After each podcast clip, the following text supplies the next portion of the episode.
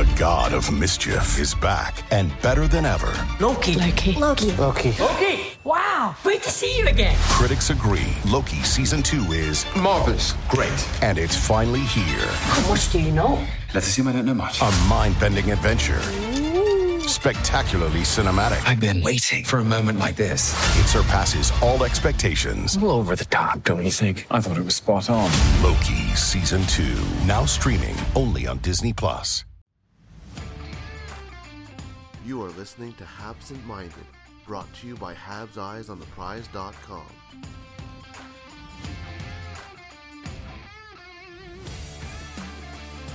Hello and welcome to another episode of Habsent Minded and the Canadian North Division preview. With us today, we're, we're lucky to get arguably one of the most interesting sites in the upcoming years, and we got the site manager Nate for uh, Silver Sevens, our sister site on the SB Nation network.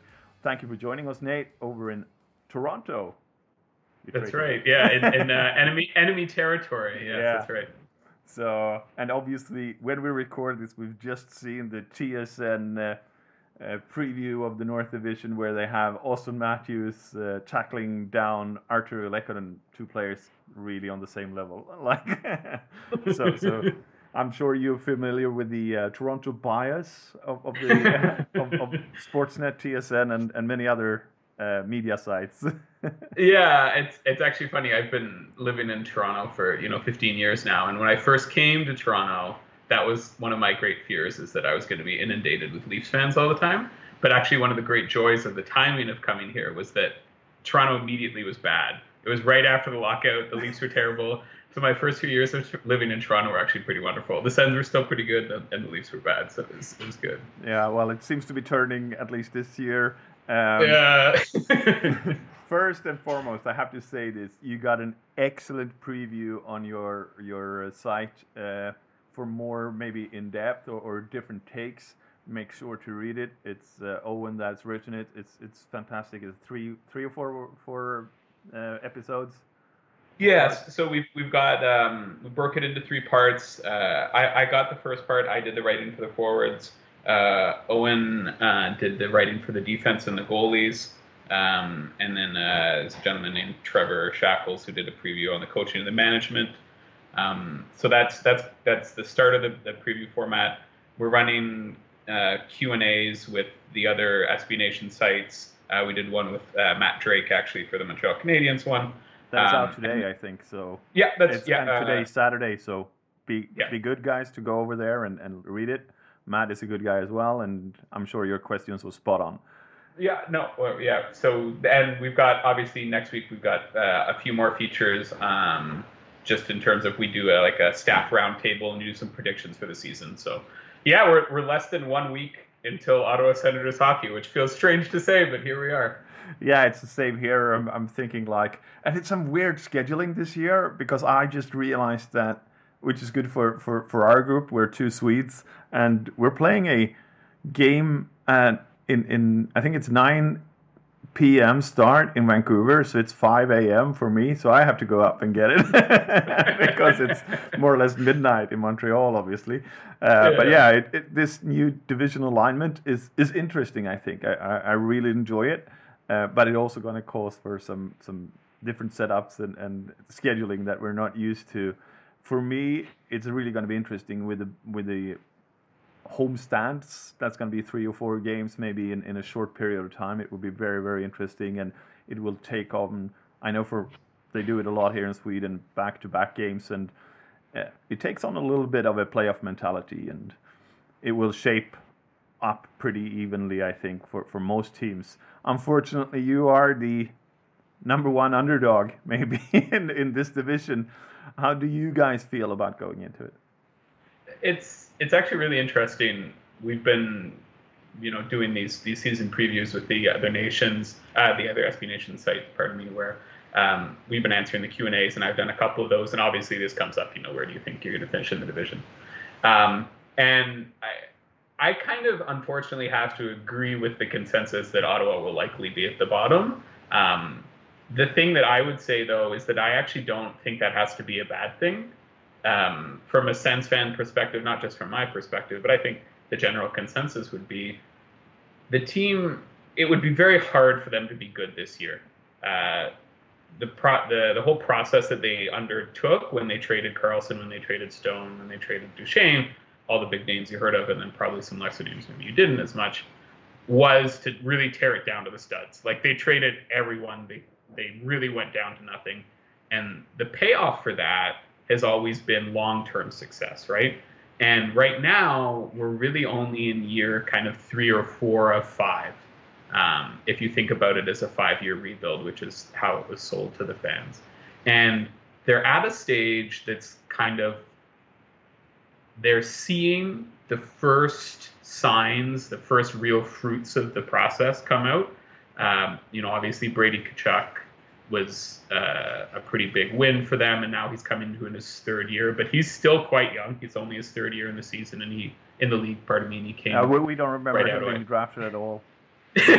not a not a source of controversy in the slightest. um, and then you know this past draft though is really when they got the the, the, the top end players they're looking for. Stützle, who I'm sure we'll talk about. Uh, you know they took Sanderson, which I think uh, you know they see as a big get. But also there have been some other prospects that have they've drafted in recent years. You know that are that are knocking on the door, but that aren't quite there. And so this season, you know, there are still a lot of veterans, and I'm sure we'll talk about it. Pierre Dorion spent a lot of time trading for veterans to insulate the kids, but that just kind of puts a cap on where they're going to finish. Like if you look at their defense, it's just, I mean, I, I really, you know, I don't like saying it, but it's it's just not very good. Um, and their forward group is still pretty thin. So, you know, if they finish at the bottom of the league, that wouldn't be surprising to me. But at the same time, if the kids are, are a bit better, the ones that, that do play, and they're competitive in the games, uh, I think that will be a success. I think I think that's good enough, and I think Sens fans will be happy with that. Yeah, we're here with uh, Nate from uh, managing editor for for Silver Sevens. You can follow him on Twitter. What's your Twitter handle? Because I don't have Twitter up. Uh, and it's actually a funny amalgamation of letters and numbers. Uh, NKB121. Yeah. At NKB121. Yeah. Otherwise, for, for easy access, just silver, follow Silver Sevens, and you you, you Yeah. get all the information you need there. Um, as you say, it might be positive finishing at the bottom of, of, of the uh, NHL standings this year. And what we're seeing when everyone is predicting the the uh, North Division, the Canada Division, is that five, six teams are going to be pretty close to each other. So it might even make it more difficult or, or easier for you guys to finish at the bottom and, and get a very high draft pick to go with Tkachuk, uh, Stutzle, and, and Sanderson to, to really form that core uh, that you can build upon for long term success. Uh, obviously, we having watched the World Juniors, and, and one of the outstanding players of that World Juniors was Tim Stutzle. Um, I followed him for, for a little bit over a year. Um, I know, and, and that was a bit of controversy. I, I mentioned before that uh, we, the, the day of the actual possibility of getting him to play in NHL this year had already passed. It's the 15th of July. And um, what happened is that obviously Mannheim chose to terminate the contract, so Stutzle could go. And, and Mannheim's coach, Pavel Gross, he told me in, in spring that they don't, NHL teams doesn't trust DEL teams to, to develop talent. And to be fair, after having watched the World Juniors, he would have been an outstanding player in DEL, and it's probably better for him to go to the NHL directly. Yeah, I, I think there's an understanding from um, the Sens that Stützle is a special talent, and the their attitude generally towards prospects is to be, to be pretty cautious, except in the case of really special talents. Um, the other thing, and you know, not to put too fine a point on it, um, is that the team's been you know very bad for for a couple of years now, and we are still you know, sports are still the business of, of entertainment. And I, I, I think it would be a mistake to say that Stützle's playing in the NHL is also going to be partly influenced by the need to sell the future a little bit, right? He's good enough, but it also looks good on them. And Yeah. you know they're they're still conscious of that a little and, bit. and it I would- sells a few jerseys, and you get Yeah. some Oh, more extra coverage from from Yeah. maybe sites and and and uh, news agencies that you wouldn't get otherwise. You get the publicity. It's it's it's it's made in. It's not a match made in heaven, but it's a match, and and it, it's totally understandable. Uh, Tim Stützle will be a fantastic player, and and uh, it's uh, I'm just having a problem with you adding an e to his his name. That's it's so it's funny you, you say that. I it, it it the moment he was drafted, this was kind of discussed ad nauseum on um, you know Sens social media and with like how to write his name and all that. And the reason that we're adding the e is we we're told that's going to be the nameplate, right? Is it's not going to have the umlaut, it's going to be the extra e. I would have gone the umlaut. I'm actually team umlaut. I'm just trying to you know conform We're- with what we're told, right? Either So- the umlaut or, or just you would have done it for me, like. But but yeah, it's fine. We we uh, we get it. Uh, I, I mean, listen, if, if we want to go on tangent, I would very much be in favor of all the the, the, appropriate, you know, umlauts, uh, accents for French players. Like we like mix it up, get it out in there. I don't understand. I, I think Lafreniere will have an accent in, in Yeah. Rangers, so it's not like a league style. It's more like Canadian North America, uh, U.S. style. It seems. Well, I, I think it's it is it's a little bit of a league style in the sense that it's it's one of those funny hockey traditions where it's like, ooh, the NHL jerseys they don't they anglicize the names, but I feel like maybe you break through and, and more you get more of it, right? I think it would be fun personally. Looking to this season uh, without um, well we're going to get back to Tim Stützle in a while but but Matt Murray and Marcus Högberg seems to be the locks for for the uh, um, for the goalie position that doesn't really help the defense either does it well, it's it's it depends depends on which version of Matt Murray you're getting, right? Um, I think Högberg, um, first of all, is in some ways a success story for the Sens in terms of prospect development. Um, you know, he's been in the system for a long time now, um, and he last year, you know, kind of got into the NHL, solidified himself as an NHL goalie. I don't think he showed enough to be an NHL starter. If he had, I maybe they wouldn't have made the trade for Murray in the first place but he demonstrated that he can be a competent NHL backup. Which I mean, honestly, anytime you draft a goalie, like I think that's a pretty good outcome. Um, you know, with, with the number of goalies in the league it's limited in so many different ways and also I think he's going to see action this year obviously because of the short schedule uh, a lot of games back to back it's it's going to be every every backup goalie is going to see about 20 games I guess Absolutely. No, t- to- totally. There's going to be a lot of, of Marcus Högberg. I feel pretty good about Marcus Högberg on the whole. Um, you know, we still have a relatively small sample of work in the NHL, but you know, there there was some positive signs there. Yeah, Murray, it's it's going to be interesting because with goalies, you know, a lot of it is obviously you know context dependent.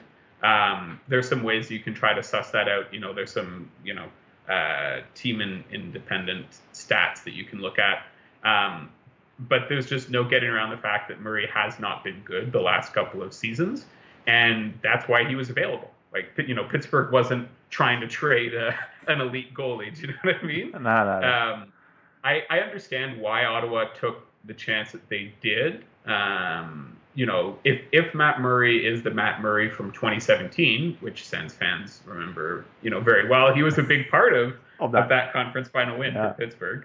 Um, then you know the assets they gave up and the contract they gave him will be worthwhile. Um, if he's the Matt Murray of last season, though, woof, you know that that that contract can look real bad real fast. on the other hand Pittsburgh's defense last year wasn't really up to scratch either so it Yeah, carries exactly. a little bit of a weight as well. Uh, but it's an interesting combo, and obviously he has the NHL experience, so Mhm. he will be able to help Högberg mature maybe into that goalie that that Sens fans and, and the Sens organization hopes for down the line. Uh, it always have it's always good to have someone with that kind of experience, with the playoff experience, ex- ex- especially to, to get that player to, to sort of mentorship as well and a healthy uh, not debate but a challenge for both goalkeepers that is open ended and not really going in like you are number one, you are number two. And, and Yeah, I, I mean, I, I think I think Murray's number one for sure right now. That's the presumption at the start of the year. But to your point, you know, because of the back-to-backs Högberg's going to have to play, it's not a situation where you know Murray's going to play 50 of the 56 games, right? It's going to be, you know, you're right. They're going to have to be working in tandem. And yeah, I, I I I do think there's something to be said for having a veteran who's had success like Murray and who but is still you know young enough to contribute uh, yeah, I think there's some real value there for sure. Yeah. Uh, looking at the defense, it's a mixed uh, sort of setup there. Yep. and uh, Uh, I was surprised with with Brännström that he hasn't taken that step maybe that we in Sweden expected him to. Yeah, it's so Brännström's actually one of the most interesting. Um, I mean, prospects. I, I guess he's still a prospect. He's, he's one of the most interesting kind of pieces of the Sens organization, uh, particularly for this season. So one of the things Ottawa went and did in the off season is they they acquired a number of, of veterans, uh, both forwards and defense, to kind of help quote unquote insulate the kids. And on defense, what that looks like is Eric Branson, uh, Braden Coburn, um, Josh Brown. So that's three people that played NHL minutes that you would expect to probably play NHL minutes uh, next season that weren't with the team last year. And so some of the spots that we figured would open up for guys like Brännström, are they even really there anymore? Um, and I think that speaks to two things. One is that the, the Sens kind of mentality when it comes to defensemen, just generally, is that they, as an organization, seem to put a lot of priority on having one kind of physical stay at home style defenseman per pairing.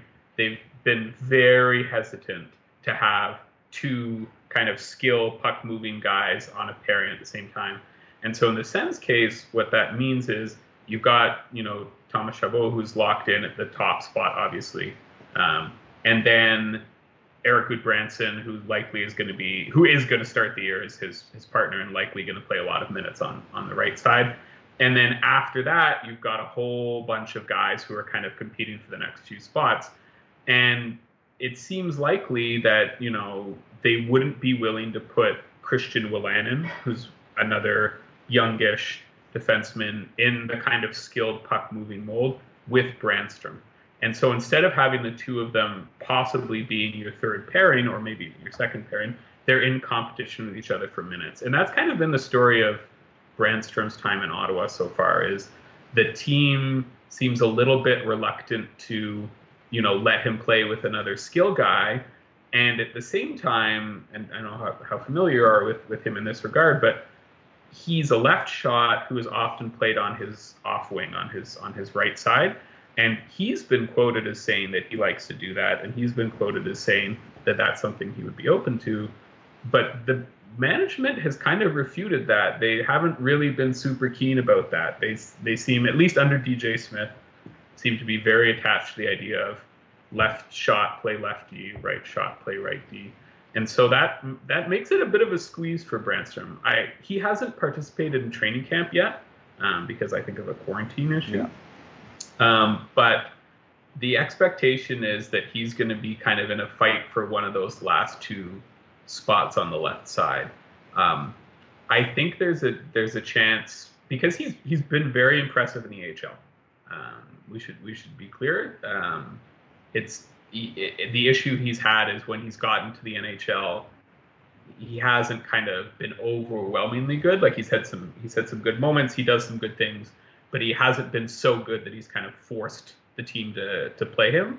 And with how many bodies they have in, on the back end now, he's he's gonna kind of have to do that. Like he's gonna have to come to camp for a very brief period of time and just look a lot better than than everyone else. And and you know we'll see if that happens. Yeah, because he was really one of the main pieces in that Mark Stone trade.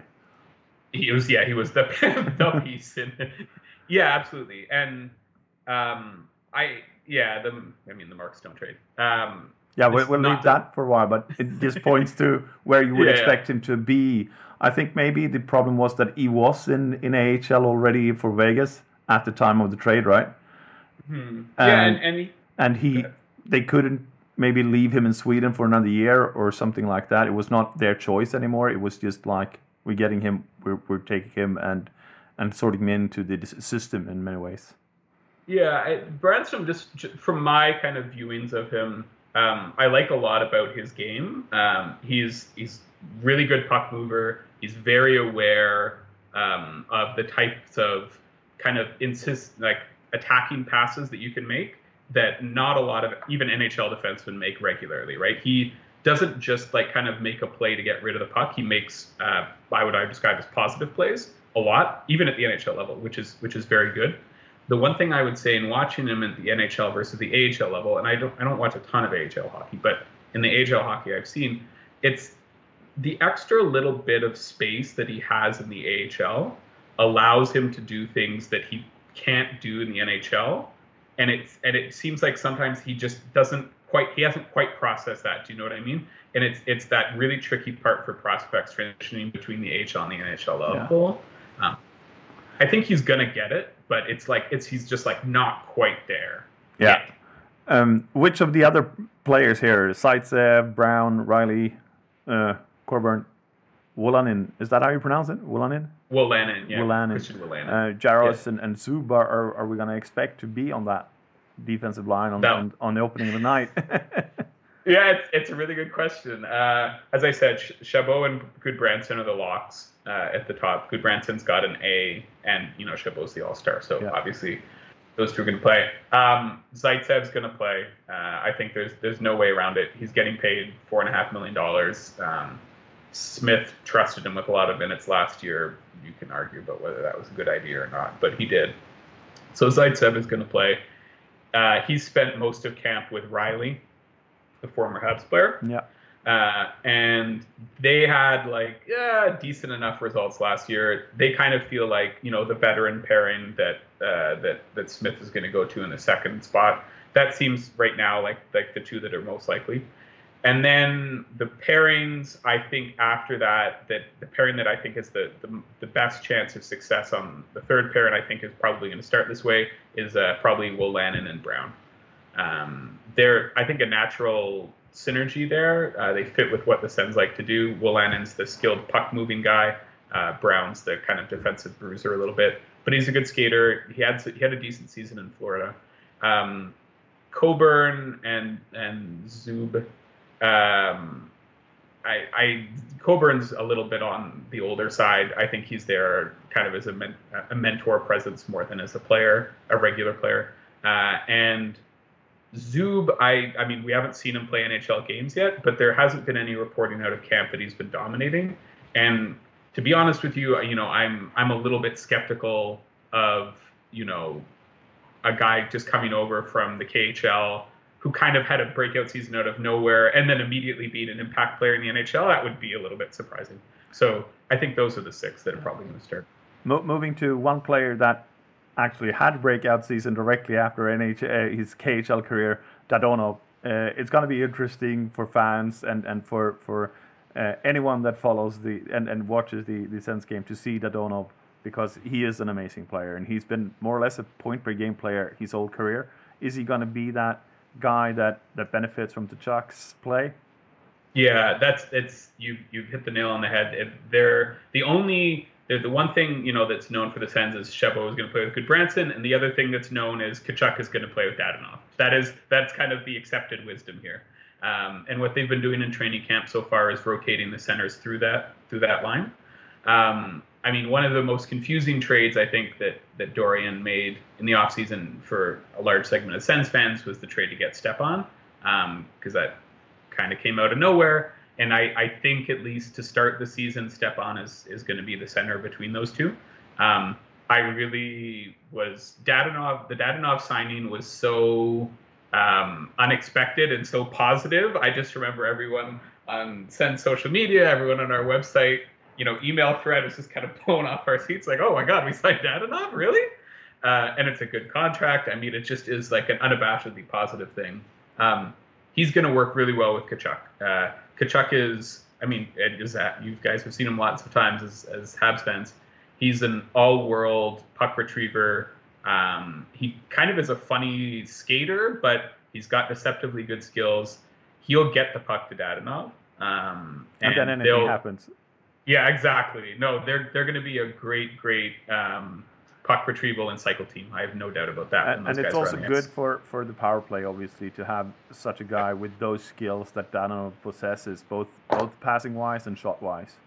Oh yeah, no, absolutely. It's it's going to be great. I think you know, long term for the team, the vision is to slot one of hopefully Logan Brown or Josh Norris in with those two Um, in in so far in camp, there hasn't been an indication that you know one of them has like really you know grabbed the bull by the horns there. But that the long that's the long term hope. You know, Stepan I think is likely to spend the majority of the minutes with them because they, they traded for him. But you know, he's really just a placeholder um, for the long term. Coming up off a very strong World Juniors, he made a case for, for, for maybe even the MVP. Could Stutzle reach that position on the first line already this year? I don't think so because I think, um, at least from what they're saying, is is very committed to keeping him on the wing uh, to start the season, and Tkachuk's the first line left wing. Um, it would take a lot to to unseat him to be to be honest with you, and that that's not because I'm not high on Stutzle. Like I am super high on Stutzle. I think he's going to be great long term. I think even you know to me, there's no reason why he can't be the maybe even the the one seed going forward. Um, but the team has been very clear that he's he's playing on the wing to, to start the season. There's a whole lot of centermen as well, uh, and part of that I think is because they see playing Stutzle on the wing and they want to give him you know someone competent to play on the second line. Um, so not not to start this year, but going forward definitely it's yeah. possible. Because we know one player that never played a center shift in his whole career, more or less, at least not in his professional career, until he came to Vancouver, was Elias Pettersson, and you can't really fault him for for taking up that spot quite fast. No, exactly, and I mean, I you know, I I, I think that with a player with Stutzle's you know hockey IQ, he's going to be good no matter where he plays. Um, part of it is going to be you know where where does he fit in the overall organization picture. I think for now, um, starting him on the second line um, as a winger is to me, like that's a perfectly good way to start his NHL so, career. So Alex Galchenyuk as a center next to Tim Stutzle? No. I had to say it. It was just yeah, I hear you.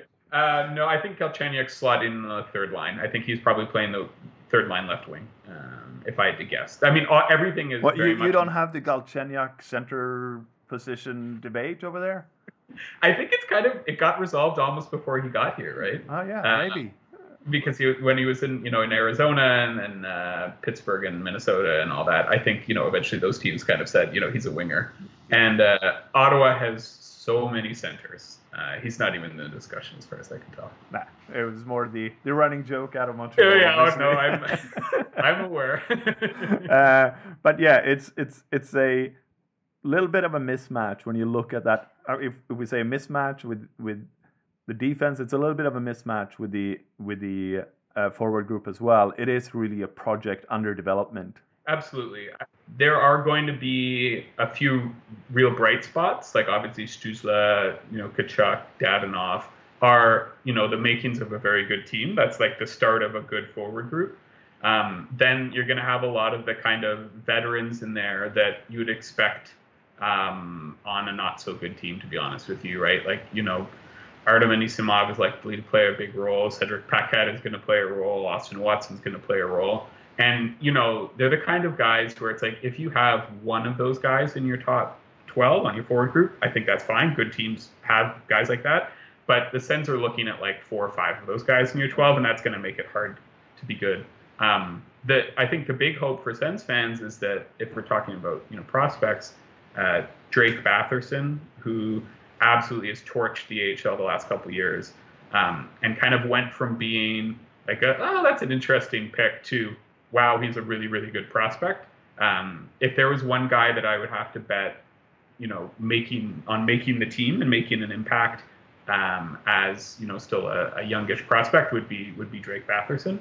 Um, he's a right shot, really skilled. Um, in his time in the NHL last season, I think the thing he showed was he's got the skill to play at the NHL level. Um, his his work on the power play in particular was was very impressive, um, but you know struggled a little bit five on five.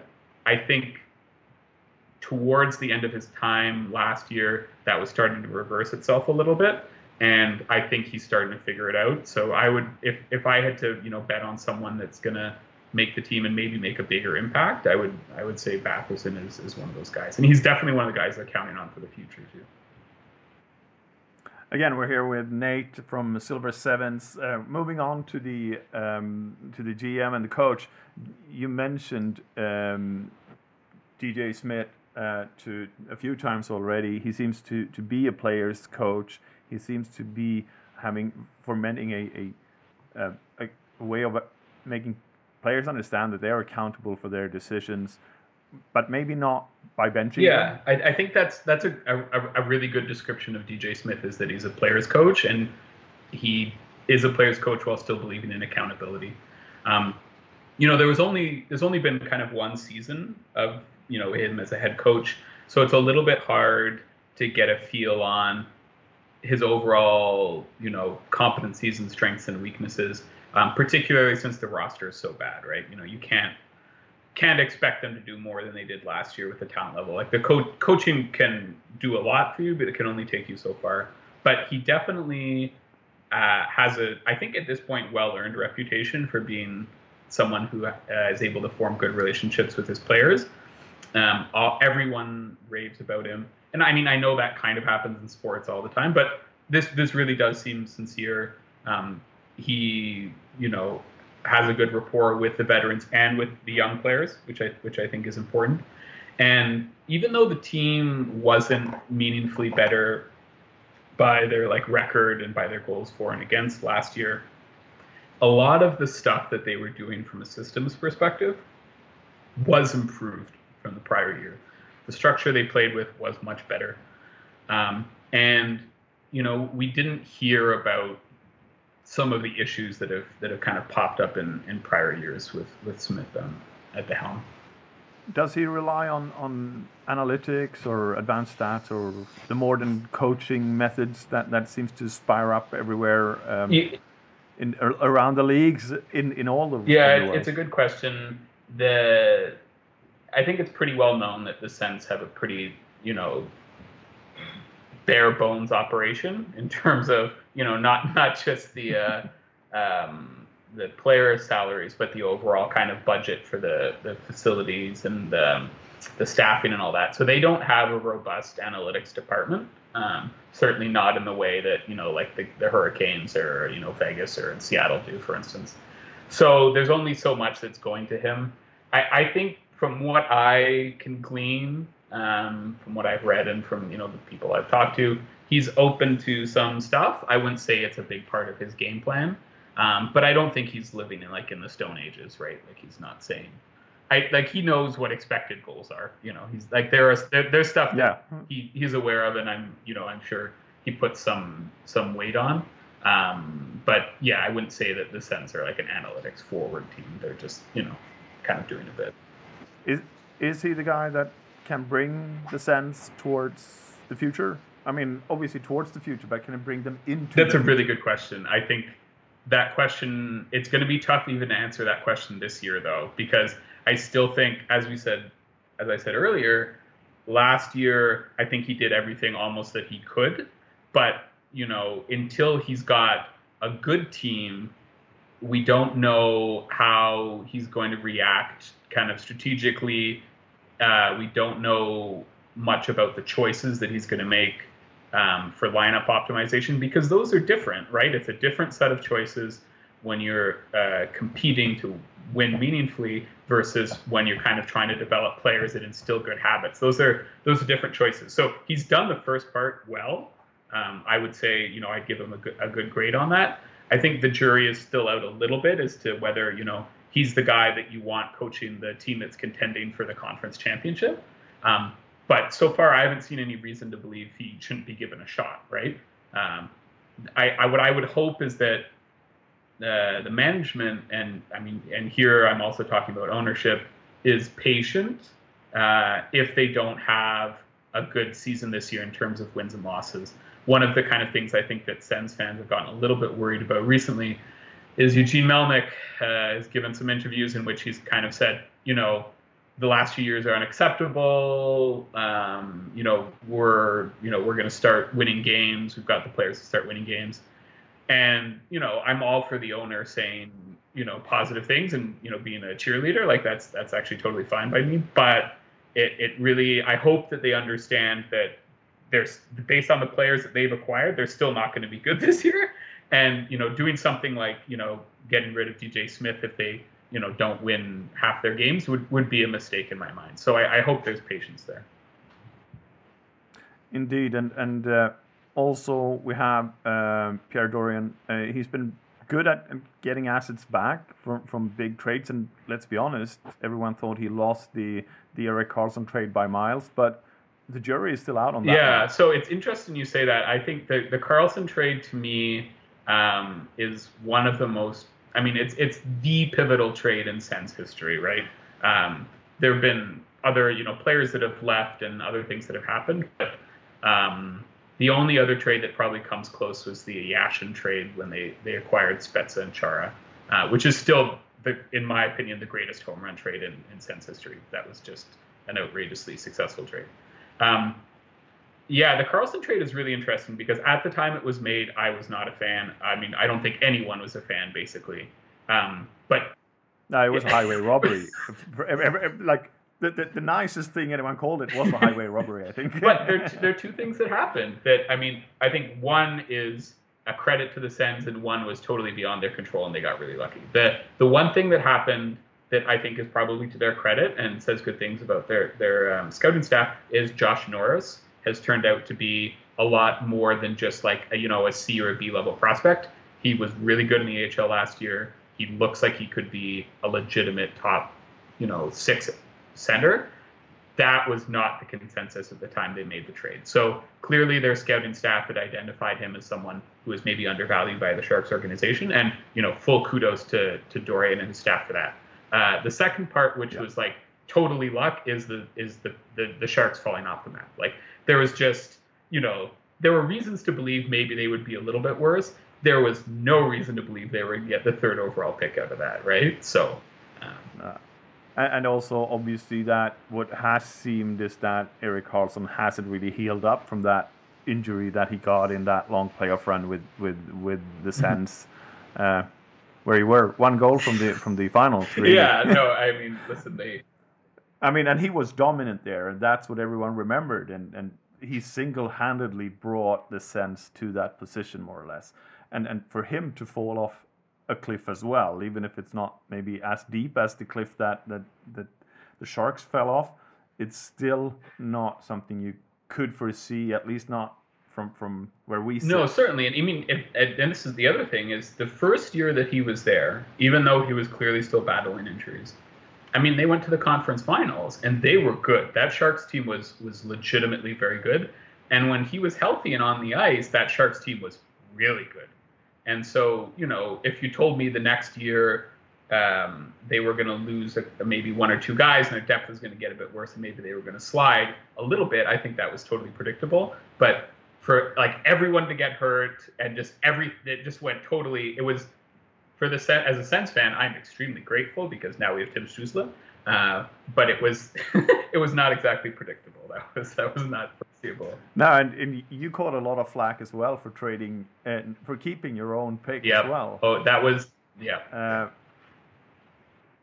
so so there was you know there's been history with this pick, but but Dorion has really really proved himself. Here. Yeah, it, there have been there there are some things about you know Pierre Dorion as a general manager that you know I I'm not um, as big fan of. I think the the trades that he makes um, for for veteran players have almost never turned out well, in my opinion. It was it was funny earlier. You know, you said he did well getting assets for players that he traded. I think that's true. He's he's generally done you know the the Stone trade, um, maybe not so great, but otherwise he has done I think a very good job, generally speaking, of the teardown part of of the rebuild. Like he's maximized value for a lot of the players that he's traded. The the Duchene and Dzingel trades were, were, were excellent work on his part too. I think you know where he's a little more mixed record is you know trading for veterans. Like I think the you know the trade for Alex Burrows is like was was just so bad. It was bad the moment he did it. uh, the extension was so bad, and you know this this thing he's doing now. Like I really you know I did not enjoy the the trade for Gudbranson. I did not enjoy the trade for Stepan. And this is the kind of thing that he's been known to do. Like you know he he he likes having his veteran guys in there, and like that's fine, whatever. But he does tend to pay, in my opinion, too high of a price for that. So the tricky part from a management perspective is as they transition out of the like pure rebuild trade for asset phase into the now the team's trying to be good again phase is you know can he bring in the appropriate pieces around Stützle, around Tkachuk, around Chabot, and is he able to kind of judiciously use the assets that are available to them to get positive impact veterans? I'm not opposed to trading some of the kids if it means bringing in you know real good veterans. That's not an issue to me, but I, I think it would be a mistake to keep going down the road of these kind of like you know yeah, the Burrows and the Stepans of the world. So we'll see. I, I, I, think in some ways Dorion has done very well. In some ways he's, he's struggled a bit.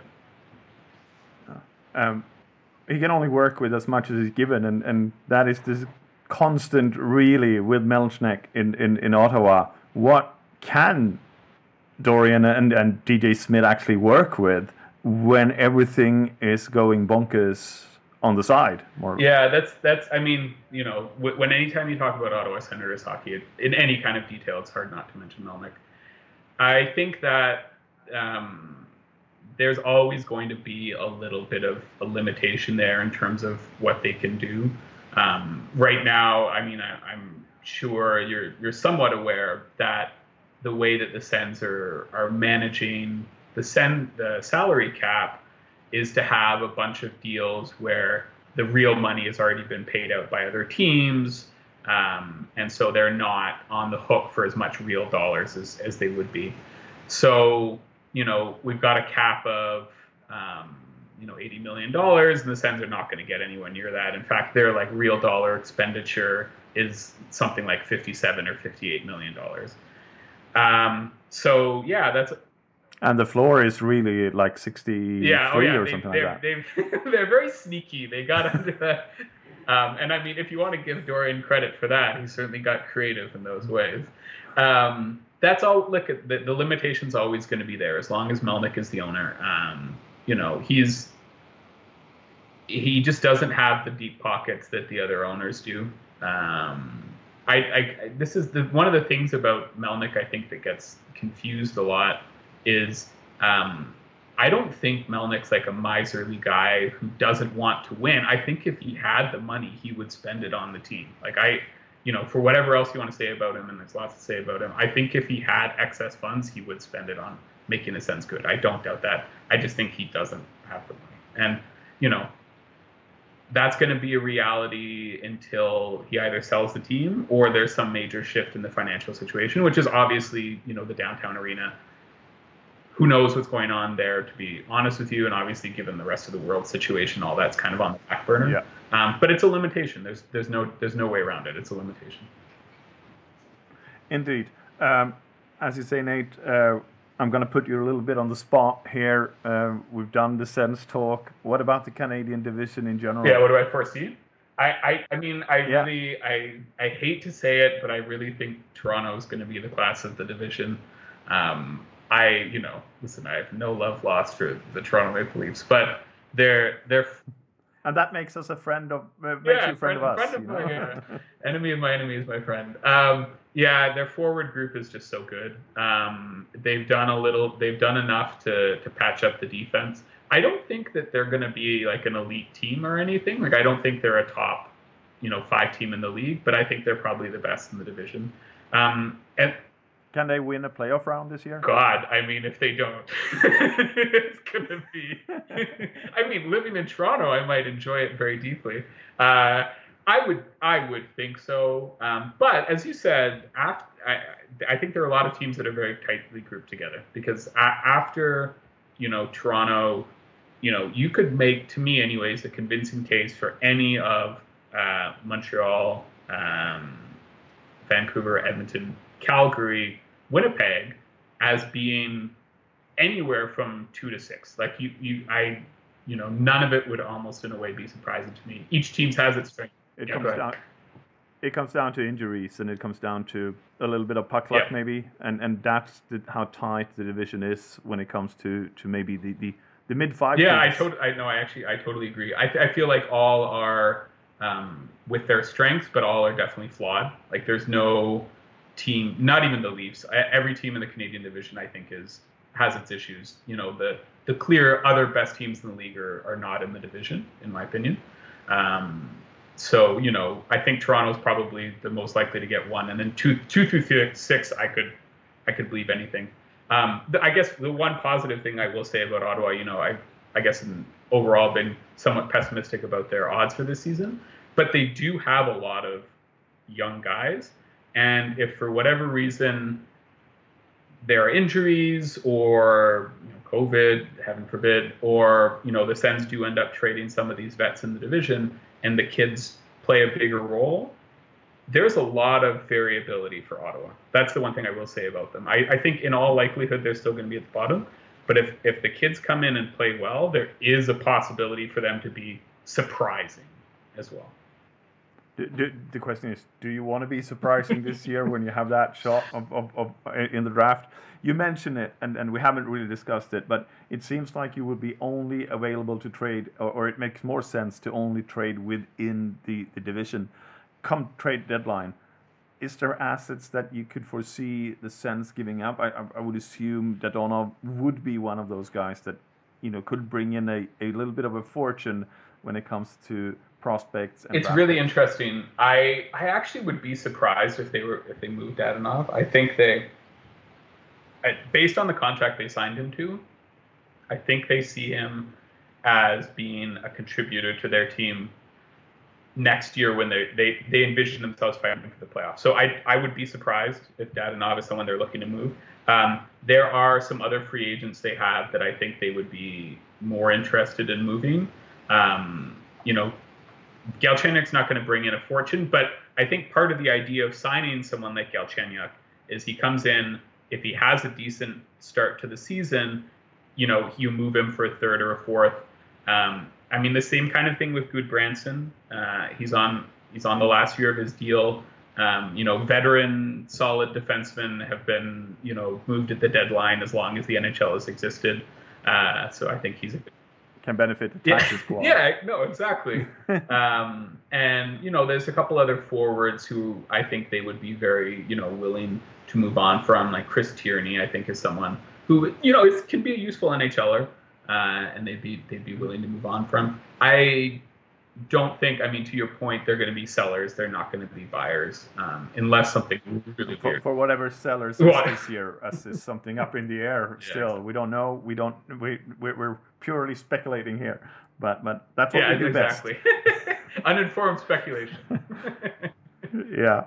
Uh, we're gonna round this off. Thank you again, Nate, for, for joining us. It's been a pleasure. Uh, we wish you all the best for the season, and, and I know it's a struggle when you're down at the bottom, but but um, you know, after the, the, the dark, there's always something light on the horizon, as they say in Liverpool. Um, we we um for anyone that's interested, go over to the Sense the website. The Silver Sevens are, are a good source for, for information and analytics. Um, make sure to follow Nate and the Silver Sevens on, on Twitter. Again, thank you, Nate. It's it's been a pleasure. Thank you very much. to I appreciate it. And uh, best of luck to you as well. You've got uh, interesting things to hope for as a Habs fan this year. Absolutely. Thank Thank you.